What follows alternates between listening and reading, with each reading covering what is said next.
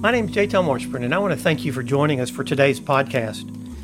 Our podcast for the next few weeks is going to be looking at the Sermon on the Mount and the lessons that Jesus is teaching.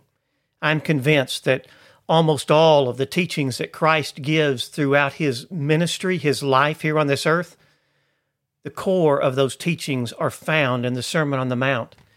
And if we'll look at it and, and honestly look at it, you'll see that he's challenging us to live a way that is so different than the world that it can't help but be noticed. That's why in chapter 5 he says that you are the salt of the earth. In verse 13 and then in verse 14 he says you're the light of the world. And then he goes down and and he begins to talk about what it means to be salt and light. And he reminds us that it's it's more than what the Pharisees are doing. Down in verse 20 of chapter 5, he says, I tell you that unless your righteousness surpasses that of the Pharisees and the teachers of the law, you'll not enter the kingdom of heaven.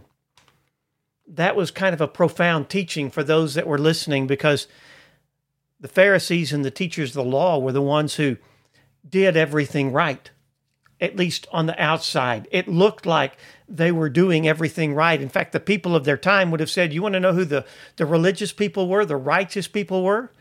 They would have pointed at the Pharisees and the teachers of the law. They'd have said, like them. And then they would have said, but there's not a lot of fulfillment in life with them. I have a feeling that the Pharisees and the teachers of the law didn't smile much.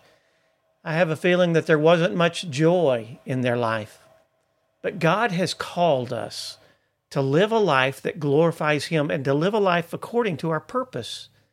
And he promises to give us peace. He promises to give us joy. He, he, yes, he promises that there's going to be difficult times, but he also promises that he'll be with us through those times. Well, after Jesus says that your righteousness must surpass that of the Pharisees and the teachers of the law, he goes on to, to, to show them what that means. And he has these six antithesis statements in the rest of chapter 5, where he says, You have heard that it was said to the people of long ago, Do not murder. But I tell you that anyone who is angry with his brother or sister will be subject to the judgment. You have heard that it was said that not to commit adultery, but I tell you that anyone who looks on a woman lustfully has already committed adultery.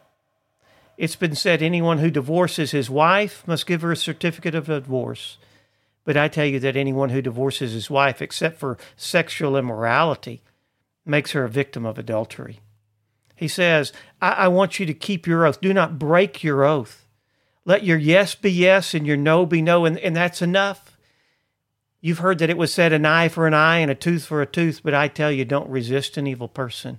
You have heard that it was said, love your neighbor and hate your enemy, but I tell you, love your enemy. And Jesus says, You want to know what it looks like to have a righteousness that's greater than people who are just keeping rules? I want us to get to the very heart of the matter. The Sermon on the Mount from verse 13 in Matthew chapter 5, all of the way through the end of that sermon, Jesus is teaching us what it means and what it looks like to live a life not governed by law, but governed by a relationship with Jesus Christ, governed with a passion of following God, of glorifying and honoring God in our life.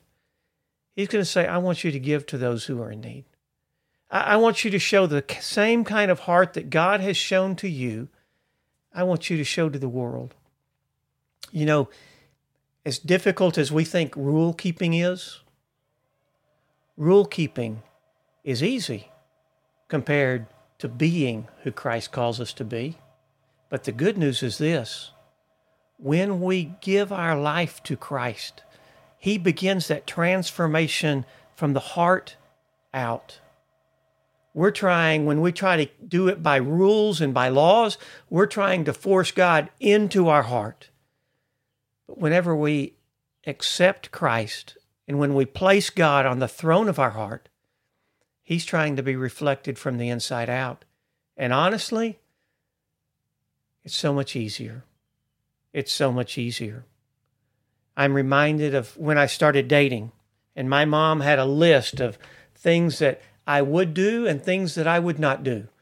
Tom, when you go, you will open the car door for her. You will pull her seat out.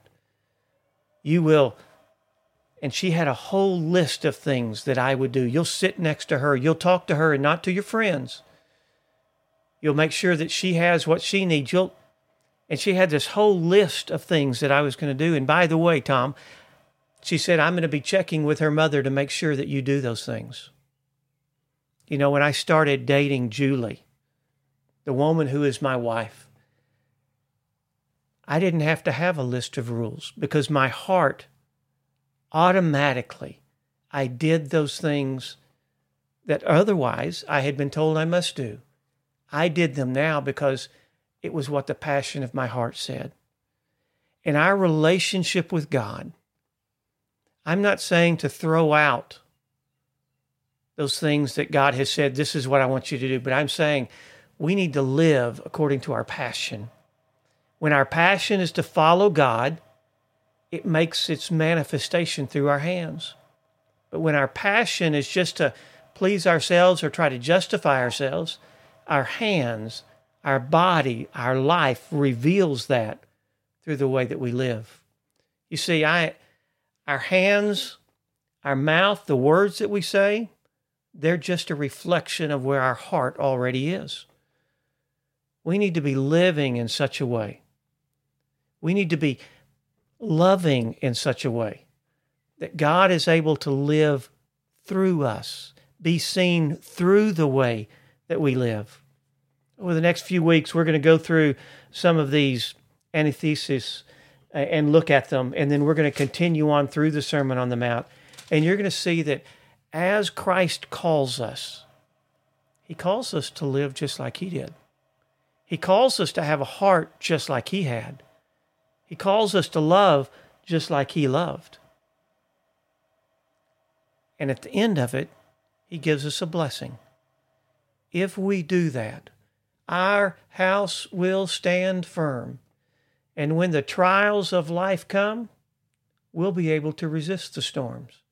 Because our life isn't built on the values that the people of this world have. Our life is built on the assurance that Jesus Christ has given us.